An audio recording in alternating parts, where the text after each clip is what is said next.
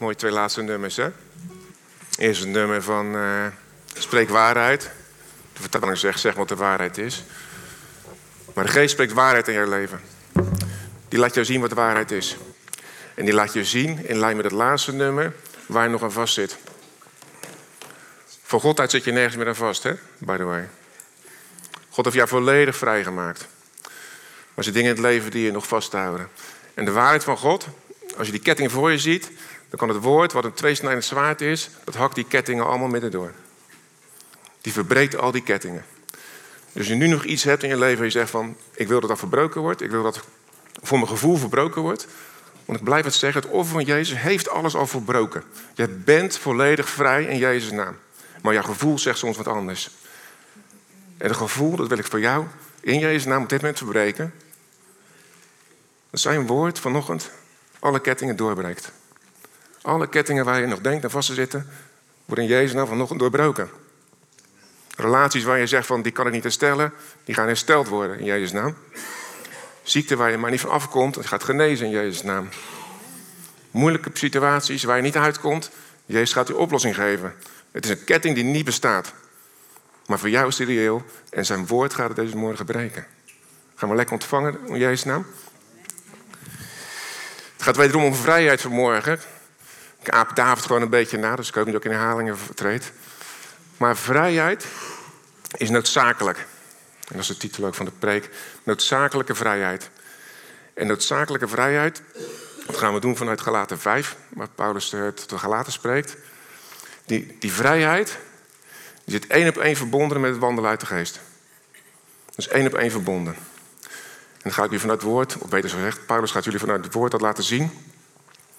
En um, wij hebben allerlei perceptie van wat vrijheid is. Vrijheid van meningsuiting, zoals we in Nederland hebben. Right. Vrijheid van niet in de gevangenis zitten, ook erg prettig. Dus ben je vrij als je niet in de gevangenis zit. Vrijheid om te doen en laten wat je wil, goed of fout. Dat vinden mensen soms ook vrijheid. Dus we hebben allemaal ons eigen idee bij wat vrijheid is. Maar de vrijheid die Jezus jou gegeven heeft met zijn offer, is way beyond. Die gaat veel verder dan dat. Echt, onze ogen mogen er echt voor open gaan. Mijn ogen, jullie ogen.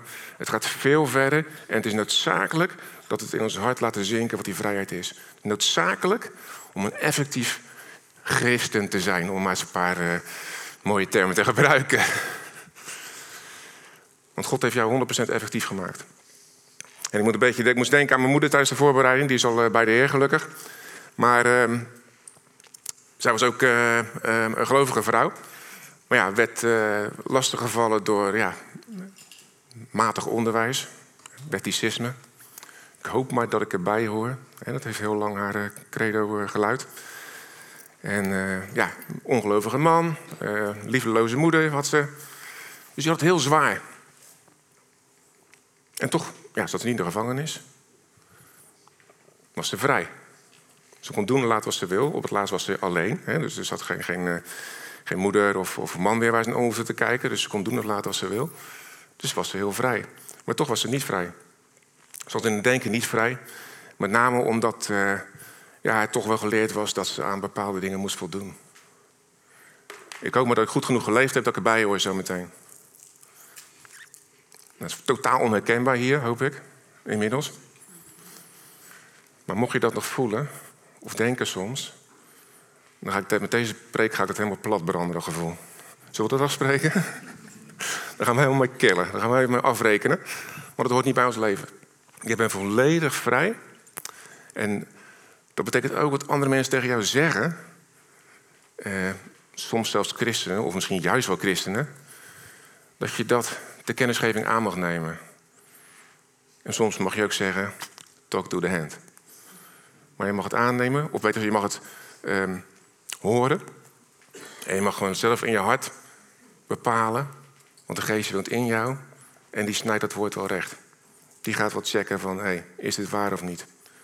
En dan ga je afhankelijk leven. Dan ga je afhankelijk van wat in jou gegeven is door Jezus. En afhankelijk daarvan, daarvan ga je leven. Niet meer van of een persoon aardig is en wat die dan zegt, dat zal wel waar zijn. Of uh, ja, die gast die heeft uh, zes jaar theologische hogeschool gedaan. Nou, als dat nu waar is wat die vertelt, dat, dat, dat, kan niet anders, toch? Of eh, nee, die heeft 26 kerken opgericht. Nou, dat gaat toch niet als hij, als hij, als hij staat te liegen tegen je? Dus. Maar wij horen soms dingen en mensen zeggen soms dingen. En er zit een hele wereld omheen van hoe we dat ontvangen. En hoe we dat ontvangen, dat heeft te maken met wat zit er in je hart. Als mensen tegen jou zeggen, ik voel me of uh, als mensen veroordelend praten bijvoorbeeld, dan zitten die mensen waarschijnlijk zelf nog onder een oordeel. Dan hebben ze zelf nog iets in zich wat zegt van, jij bent niet goed genoeg. En wat er dan uitkomt, is dat ze tegen andere mensen gaan zeggen dat ze het anders moeten doen. Want het geeft een soort met valse rust van binnen. Maar eigenlijk zijn ze gebonden als een bosje uien. En dat doen ze eigenlijk zelf, want God heeft ook hun vrijgemaakt. Maar wij maken als mensen een puinhoop ervan. Maar dat gaan we hopelijk vanochtend een beetje ontrafelen. Uh, mag de eerste sheet denk ik op. Ja, dit is uh, meneer Curren, een, geleerde blijkbaar, die heeft het eens een keer opgeschreven. De voorwaarde waarop God ons de vrijheid gegeven heeft, is eeuwige waakzaamheid. Nou, ik las dat, denk van, nou, daar ben ik het niet mee eens. Wie is daarmee eens? Of had ik eerst moeten zeggen, ik ben het er wel mee eens en daarna de vraag moeten stellen. stom, hè, stom. Fout worden. Nee, God stelt namelijk geen voorwaarden aan de vrijheid die hij jou geeft. Die vrijheid is jou onvoorwaardelijk geschonken in Jezus' naam. En die is volledig. Maar het tweede gedeelte, dat is wel waar. Eeuwige waakzaamheid. Eeuwige waakzaamheid. Want de duivel, die heeft de voordat je tot geloof kwam, geprobeerd jou zo te brengen dat je niet tot geloof zou komen. Nou, dat is niet gelukt. Je bent een kind van God geworden. Maar ja, nou kan hij nog jou een beetje kreupel maken, toch? Dan zeg je van, nee, dat zijn allemaal voorwaarden. Ik weet nog, toen ik tot geloof kwam, dat toen een jeugdleider kwam naar me toe. Hij zegt, ja, nee, nou begint het pas. ik, ja, ik was, daarnet was ik nog heel blij, nu weet ik even, hoe, wat? Nou begint het pas. Je best doen, goed leven, niet meer lelijk doen tegen mensen. Dat heb ik allemaal gelaten gewoon, toch? Nee. Maar het waren allemaal voorwaarden om in een goed blaadje bij God te komen. Want jij hoort daar nu bij. Dus nu moet je je zo gedragen. En we hebben hier opgeschreven hoe dat moet. Hier, tien geboden. Of de 677 ongeveer. Leefregels. De eerste vijf, vier Bijbelboeken die uh, vertellen je daar volop informatie over. Maar um, ik zou het even een beetje laten voor wat het is. Uh, laat je niks opleggen. We gaan lekker gelaten lezen. Zullen we dat gaan doen? Dus kunnen we dat met de sheets een beetje rolling doen als ik het aangeef? Dus de eerste sheet, ja. Gelaten 5.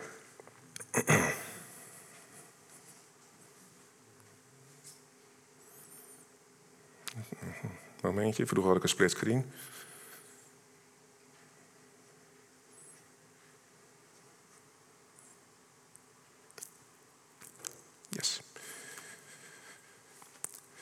Omdat wij waarlijk vrij zouden zijn, heeft Christus ons vrijgemaakt.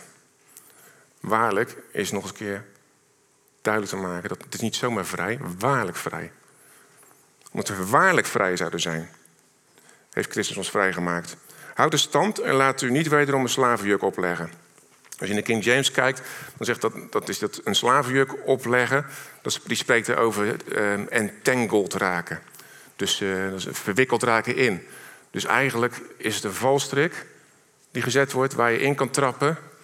Waardoor je denkt van, ik ben, ja, ik ben wel vrij, maar ik moet toch van alles nog. Want in de, Paulus schrijft deze brief ook in de context, die ging dus die gemeentes af. En dit is de gemeente gelaten. En dat heel stel volgers. Maar dat ook een heel stel volgers, die kwam dan na hem in die gemeente. En die ging zeggen van, uh, ja, Paulus is topgozer. Maar het is niet het hele verhaal hoor. Zal even zeggen hoe het precies zit. En er kwam de hele bak regels waar die mensen aan moesten houden. Daarom zegt hij in gelaten 3 ook, oh, dwaze gelaten. Zo wil ik eerst de preek noemen. Ben je in de geest begonnen, eindig je nou in het vlees. Met andere woorden, als je je wetten op laat leggen, dan, dan ben je eigenlijk in het vlees bezig. Dat is een beetje vaktermen. Ben je in eigen werken bezig, misschien landt dat beter. Ben je niet van God aan het verwachten. Laat je eigenlijk van de vrijheid die je hebt, laat je je eigenlijk beroven, voor zover het mogelijk is. Ook dat is weer een gevoel. Het is belangrijk om vanochtend te realiseren van wie je al bent en wat je gevoel soms zegt dat je bent. Daar zit soms ook een wereld van verschil tussen. Of wat wij onszelf wijs maken of wijs laten maken wie we zijn. Hou even die twee lieden in de gaten. Hè? De waarheid. De waarheid is belangrijk. Ook om je leven waarheid uit te spreken. En de waarheid is niet altijd wat je ziet. De waarheid is niet altijd wat je meemaakt. En de waarheid is niet altijd wat je voelt. De waarheid is wat Jezus in zijn woord zegt tegen jou. Dat is de waarheid. En hij zegt, je bent genezen, dus ik ben genezen. is mooi, hè? Als hij zegt, jij bent mijn geliefde kind, dan ben je gewoon zijn geliefde kind. Ja, maar gisteren zat ik nog... Uh, jij bent geen zijn geliefde kind. Ik heb zoveel twijfels. Jij bent zijn geliefde kind. Jij bent goed genoeg. Dat is de waarheid. En als die gevoelens opduiken, dan mag je die gewoon in Jezus' naam, de power in the name of Jesus, de deur wijzen. Niet voor mij. Ik hou me aan het woord. Het woord is voor mij mijn eerste gedachte. Niet als ik soms aan mijn bed kom en allemaal botten lijken niet te doen. Of mijn scharnieren. Heel vervelend. Doe niet alsof het niet bestaat. Ook niet gezond. Maar hij zegt, jij gaat een goede dag krijgen deze dag. En daar mag je aan vasthouden. Jeetje, dat is vers 1 nog maar. Um, zie, ik Paulus zeg u, indien ik u laat besnijden, zal Christus u geen nut doen. Nou, dat is wat de Joden zeiden, van ze moesten toch uh, zich laten besnijden, want het was een teken van het verbond met God, wat God met Aaron heeft gesloten. Dus eigenlijk het teken van een goed gelovige te zijn, zeg maar. Een uiterlijk teken. Nogmaals betuig ik aan ieder die zich laat besnijden, dat hij verplicht is dan ook de gehele wet te houden. Ja, dat zeg je eigenlijk. We zijn onder de wet. En de wet, God zegt van als je één gebod overtreedt, overtreed je ze allemaal. Dus als je dan toch zegt van ik ben zo goed christen en ik laat me besnijden. Nou, have fun en probeer even lekker alles te houden dan. Dat, dat zegt hij eigenlijk Paulus. En Paulus zegt wel in deze versie dingetjes dat je denkt van zo. Dat uh, ging redelijk van jetje daar. Um, gij zijt los van Christus als gij door de wet gerechtigheid verwacht. Buiten de genade staat gij. Ja, en jullie herkennen dat gevoel helemaal niet waarschijnlijk. Maar ik doe bijna nooit wat verkeerd.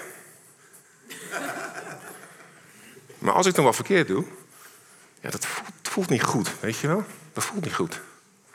Dat is oordeel wat in je hart komt.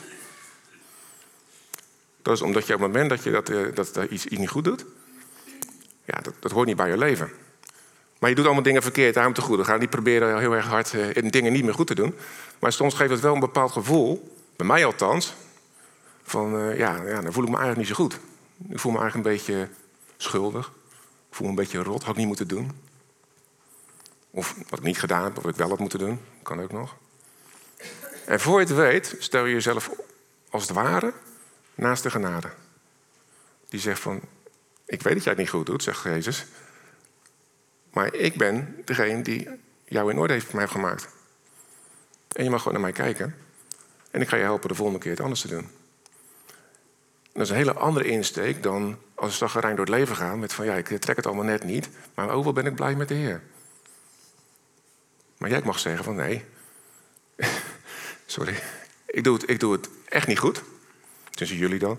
Nee, grapjes, stomme grapjes. Nee, ik doe het echt niet goed, maar ik mag gewoon naar God kijken en weten dat Hij mij goed genoeg vindt.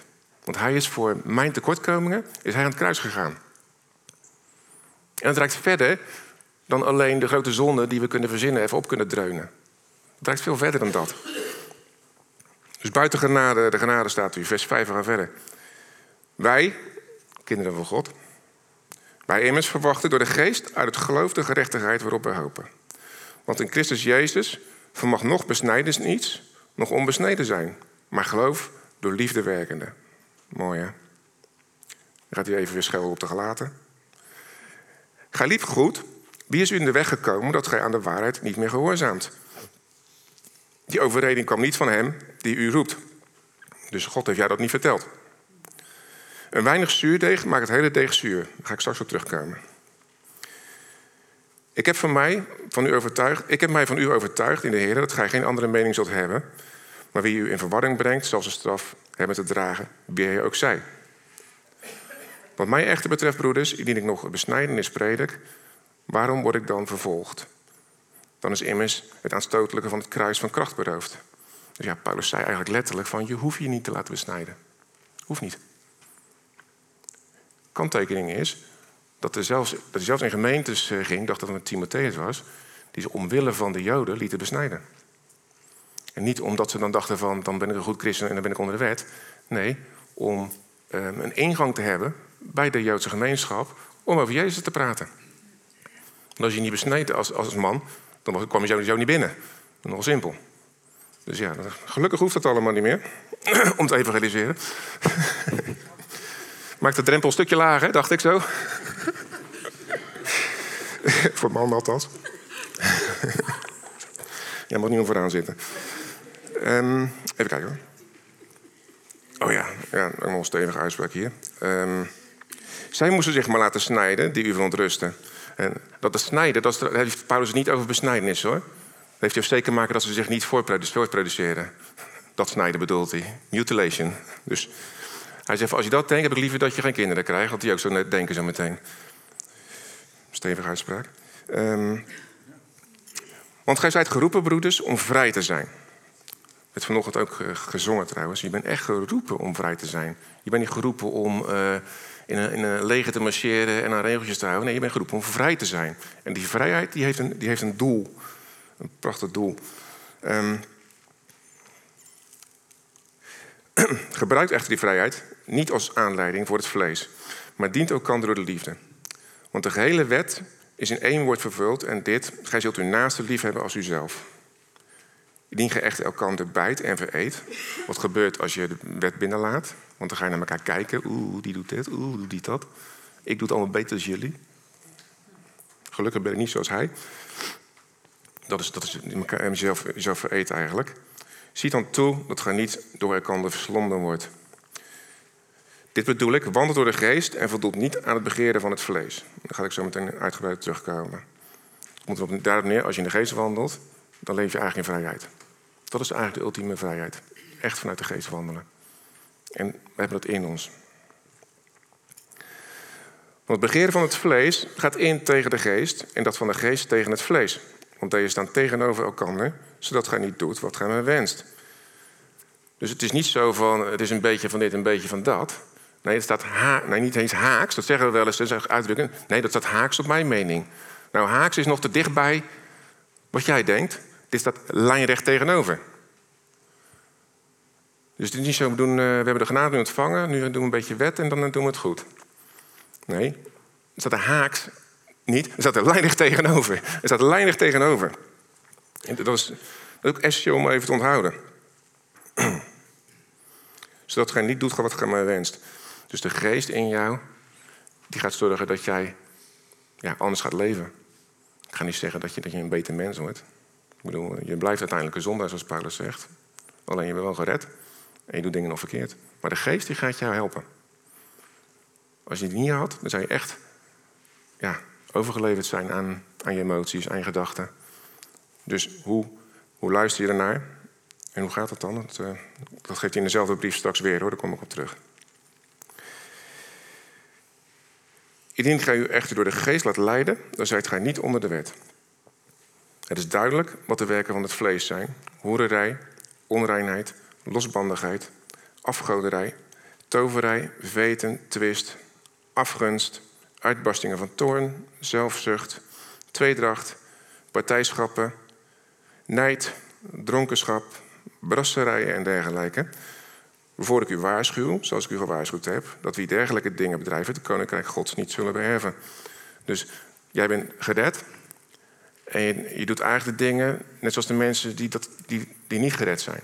Dat zegt hij eigenlijk hier. En hij noemt ze even bij naam, maar onder elk kopje zit nog wel een boompje wat er gewoon netjes onder valt. Hoor. Ik denk niet van, uh, wat ik doe staat er niet op. Dat staat echt bij, geloof me. Dat staat echt bij. Maar wij zijn ervan vrijgemaakt in Jezus' naam van dat oordeel. Maar de vrucht van de geest is liefde, blijdschap en vrede, langmoedigheid, vriendelijkheid, goedheid, trouw, zachtmoedigheid, zelfbeheersing. En tegen zodanige is de wet niet. Want wie Christus Jezus toebehoren, hebben het vlees met zijn hartstochten en begeerten gekruisigd. Doodgemaakt, weggedaan. Indien wij dan door de geest leven, laten we dan ook door, het geest, door de geest het spoor houden. We moeten niet praalziek zijn, elkander tartend, elkander benijdend. Best wel een heftig stukje. Er zat wel heel erg veel in. Daar ga ik allemaal niet aan toekomen vanochtend. Maar laten we eerst maar even dat wandelen in de geest uh, uh, noemen. Dat is de volgende sheet. Als je kijkt naar Galaten 5, 16 en 25, er staat in, in, in 16 er staat, dit bedoel ik, wandelt door de geest en voldoet niet aan het begeren van het vlees. Dus eigenlijk is het de consequentie van wandelen in de geest, is dat je dus niet aan de begeerte van het vlees beantwoordt. Want je wandelt in de geest. Maar ja, hoe, uh, hoe zit het? Hoe wandelt, ja, wandelt in de geest, hoe dan? Nou, zo leuk als je in de Griekse vertaling kijkt. Dan staat dat uh, peripateo, vast of verkeerd uitgesproken. To tread all around, to walk at large, especially as proof of ability. En weet je wie zo loopt? Een koning. Die loopt zo. Kijk eens naar mij. Ik heb het hier voor het zeggen.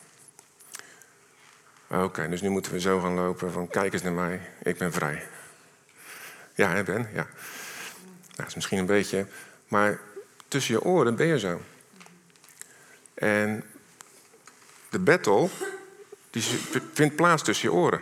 Ja, want je wordt aangeklaagd tussen je oren. Toch? Dit is nee, dit is ja. Je wordt aangeklaagd tussen je oren. Ja, ja, wel twee die reageren, fijn. Je wordt aangeklaagd tussen je oren. Dus het is belangrijk dat je snapt dat je daar mentaal of geestelijk gewoon je borst vooruit mag steken. Dat je laat zien wie je bent in de geestelijke wereld. In die geestelijke wereld loop je echt als een koning of een koningin rond. Ik ben een kind van God. Ik ben vrij. Ik ben smetteloos. Smetteloos ben ik. Zo loop ik rond in de geestelijke wereld. En elke aanklacht die op mijn pad komt, die raakt mij niet. Want ik ben schoon. Ik ben vrij en ik ben schoon. En dat is eigenlijk wandelen in de geest. Je hebt ook nog wandelen in de geest. Die staat in boekvorm. Dat is de tien stappen van wandelen in de geest. En dan krijg je eigenlijk weer een bak wet over je heen gestort. Dat kan je ook doen. Probeer het, zou ik zeggen. Maar dat gaat toch weer op eigen werken lijken. Doe dit, doe dat, doe zus niet, doe zo niet. Hier staat gewoon van, besef wie je bent. Besef wie je bent in de geestelijke wereld. De geestelijke wereld, dat is jouw waarheid. En dat is soms heel lastig met wat er op de dagdagelijkse ja, bezonjes op je afkomt. Maar de geestelijke wereld is jouw waarheid. En daar zegt hij, daar ben jij dus, mag je zo rondlopen. Zo wandel je in de geest. En vers 25 zegt, indien wij dan door de geest leven, laten we dan ook door de geest het spoor houden. Nou, dat is ook eigenlijk een wandelen. Ehm, en eigenlijk staat in, in de Griekse tekst daarvan, ga je terug naar de beginselen eigenlijk. En dan ga je een soort met van hoe het je onderwezen is, wat je ontvangen hebt. In ons geval is dat hoe wij de genade ontvangen hebben. Blijf daar dan in lopen. Ga niet naar links of naar rechts.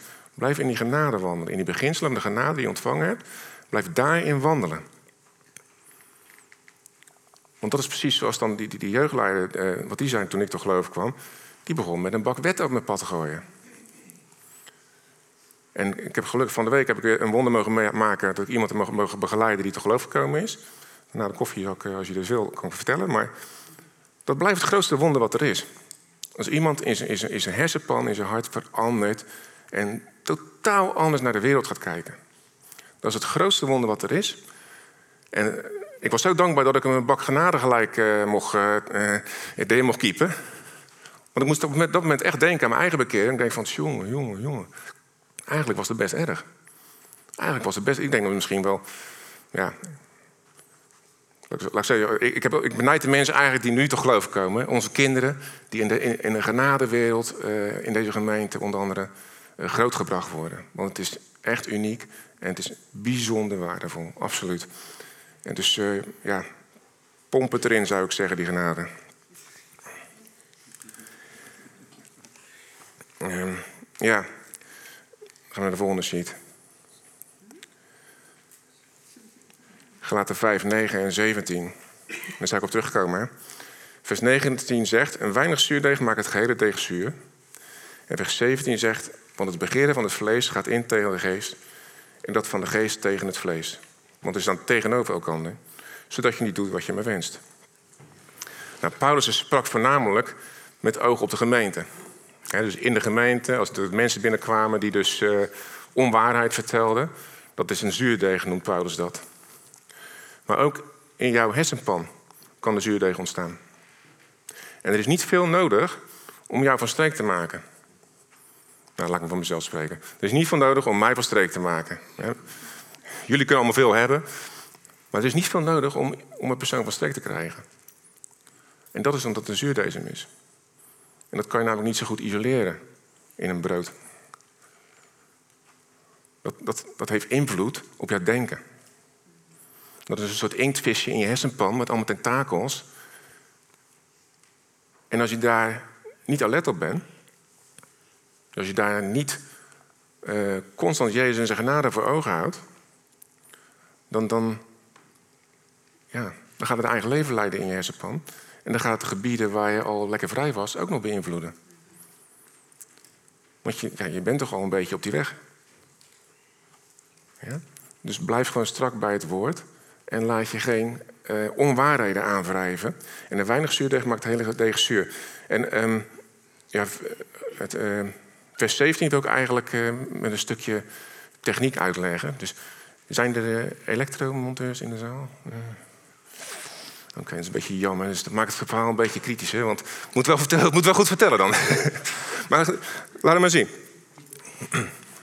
Oh, mag gelijk weer vergeten hoor, naar deze dienst. Maar ik moest eraan denken. Want, want uh, eigenlijk de, hele uh, uh, start van deze preek begon met van dat de wens van het vlees tegen de wensen van de geest ingaan. Nou, als je de grafiekje kijkt, dan zou je de, horizontale as, die vector, dat is leven uit de geest. Dat is vrijheid. Ja? En die gele, en dat is, is het, het werkelijke vermogen in de elektromontleer. Dat is dus, uh, lampje doet het, je ziet licht, hij doet het. Wat echt aankomt, laat het zo maar zeggen. Nou, het gele streepje verticaal staat. Nou, in deze fysische wereld hebben we nog steeds bekabelingen nodig, transformatoren, ellende. Ja, dat, uh, dat gaat ten koste van wat uiteindelijk thuis komt. Dus daar staat er haaks op. En toen moest ik dan denken van ja, oké. Want het resultaat daarvan is het schijnbaar vermogen. Dat is die schuine streep. Als je niet meer volgt, geeft niet hoor. maar schijnbaar is ook letterlijk schijnbaar. En als jij dus een stukje wet in je leven binnenlaat, dan geeft jou het, het schijnbare gevoel dat je best goed bezig bent. Dus als het gele pijltje maar groot genoeg wordt, dan wordt het rode pijltje dat horizontaal ligt steeds korter. Het gaat niet naar nul. Maar die resultanten worden steeds groter. Je gaat ook gaat uitsteken. Dus je gevoel zegt, ik ben best goed bezig. Maar je bent eigenlijk helemaal niet zo... Uh, ja, het is niet zo helder. En, en je gevoel misleidt je daarin. Want het is geen, geen, geen effectief vermogen. Dus met dat jij oordeel binnenlaat, met dat jij wet binnenlaat in je leven, met dat jij afwijzing binnenlaat in je leven, met dat jij onwaarheden laat, binnenlaat in je leven, die kan je allemaal op die verticale as zetten. Aanklacht, onwaarheid, aanvallen op je identiteit, dat kan je allemaal op die verticale paal zetten. Dan gaat het ten koste van je effectiviteit. Dat gaat ten koste van je geestelijke effectiviteit. Dat is niet wat Jezus jou gegeven heeft toen hij aan het kruis ging. Dat is niet wie jij was toen je voor het eerste geloof kwam. Weet jullie dat nog, dat moment? Toen, je tot geloof kwam? Dat je een gat in de lucht kon springen. Dat je denkt, ik kan heel de wereld aan. Ik ga naar alle samenkomsten. Totaal onherkenbaar duidelijk. En dan komt de wereld en die geeft een bak. Dit speelt. Dat moet je doen. Ja, dan gaat dat een beetje beetje minder worden. En goed, we hadden een gezin van... Uh, ik, had, ik heb drie zussen en een moeder. Ik had een moeder dan, heel zwaar jeugd gehad dus. En uh, mijn moeder geloofde dan wel, maar de vader die had het altijd over God, maar op een andere manier. En, en toen ik vertelde dat ik tot geloof kwam, en zaten, we zaten met z'n eten altijd aan tafel. En uh, ik had het dan in mijn, al mijn kundigheid daarop hem verteld, hoe dat dan ging. Nou, het bestek kletterde dus ook te borden, weet je wel. Klunk, klunk, klunk, klunk. Mijn vader ging gelijk naar de... Dat was echt niet God die die aanriep, maar... Ja, waar had hij het aan verdiend? Dus ja, dan zit je daar als pasgelovige en denk van... Jullie zijn niet zo blij als ik ben. nou, alleen mijn moeder was dan wel blij, gelukkig. Maar ontvang je wat ik zeg? Je bent vrij. En die, die vrijheid die je ontvangen hebt, dat is, dat is ehm, van God uit is het, is het knetter, knetterstevig en hard. Dan staat het gewoon. Hè? Dat is gewoon boom. Die lijn die gaat oneindig ver verder. Maar van ons uit komen dingen op ons pad die eh, daarmee in strijd zijn. Zoals Paulus zegt, staat er echt lijnrecht tegenover. En dan zegt hij ook gelukkig van, uh, dat is voor mij de volgende sheet. Oh ja, gelukkig. In Romeinen zegt hij dat. In Romeinen 5, uh, vers 20 en 21 zegt hij, waar de wet, maar de wet is erbij gekomen zodat de overtreding toenam. Want waar evenwel wel de zonde toenam, is de genade meer dan overvloedig geworden. Nou, dat is een hele geruststelling. Amen. Omdat gelijk de zonde als koning heerst in de dood.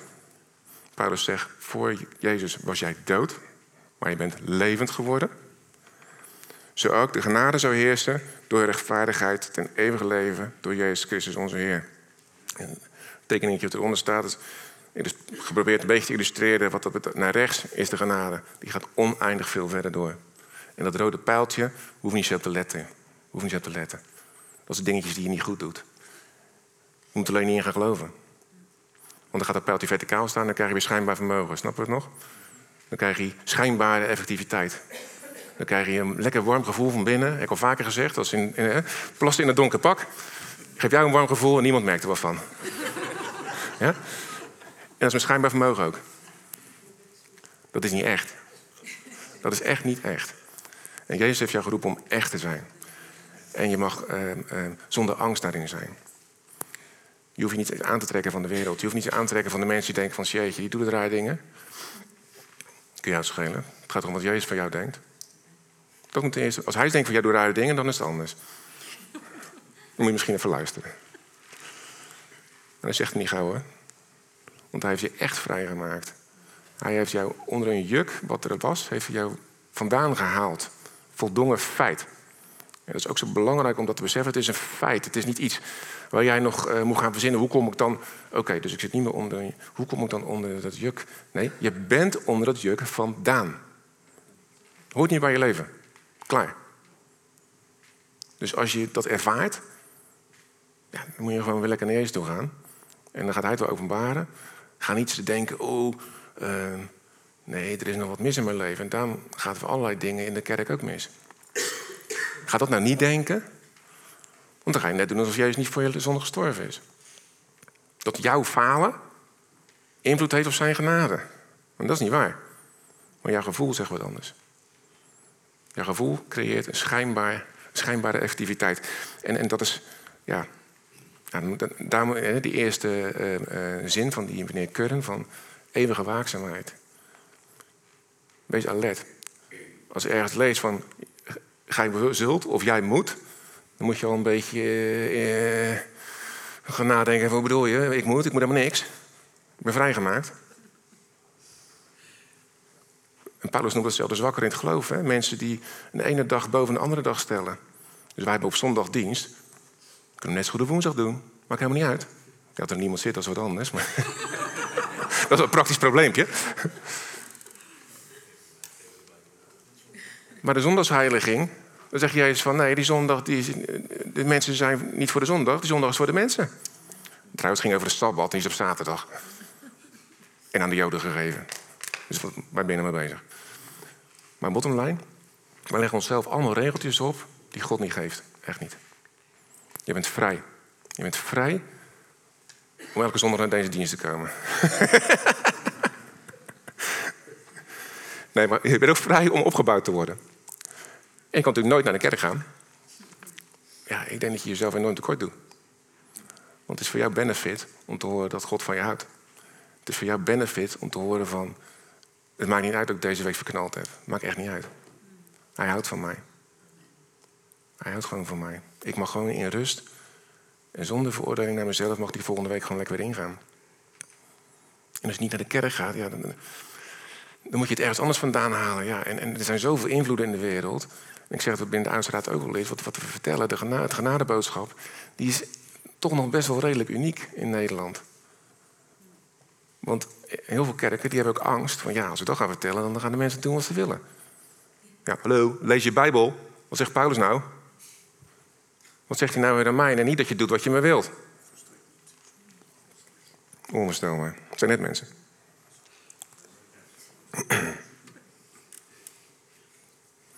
Laatste sheet. Gelukkig denken jullie. Nee.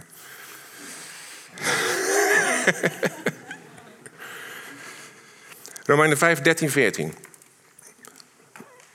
Want gij zijt geroepen, broeders, om vrij te zijn. Gebruik die vrijheid niet als aanleiding voor het vlees. Nou, ik denk dat we wel weten wat, dat, daarmee bedoeld wordt. Oké, ik krijg van niemand een ja, dus ik ga het uitleggen. Het feit dat jij vrij bent, wil niet zeggen dat je moet klooien. Dat is niet die vrijheid die God gegeven heeft. Dat je vrij bent is iets wat, wat die van binnen ontvangt. En waar de geest voor jou wil laten zien wat je wel en niet moet doen. En de reden van ja, ik zuip mijn lens elk weekend, want ik ben toch vrij. Nou, dan zou Paulus zeggen van ja, dat is niet wat je van, van de Heer geleerd hebt. Dat is het niet. Nu ben je dat verticale paaltje neer aan het zetten. Boom, en schijnbaar vermogen. En ik doe wat ik wil, want de Heer houdt toch van me. Het is waar. Maar ik denk niet dat je effectief geworden zo. Echt niet. Geloof me. Dat kent de wereld al, dat gedrag. Maar zijn anders. Eh. Ja, maar dient elkaar door de liefde. Want de hele wet is in één woord vervuld. In dit, gij zult uw naaste lief hebben als uzelf.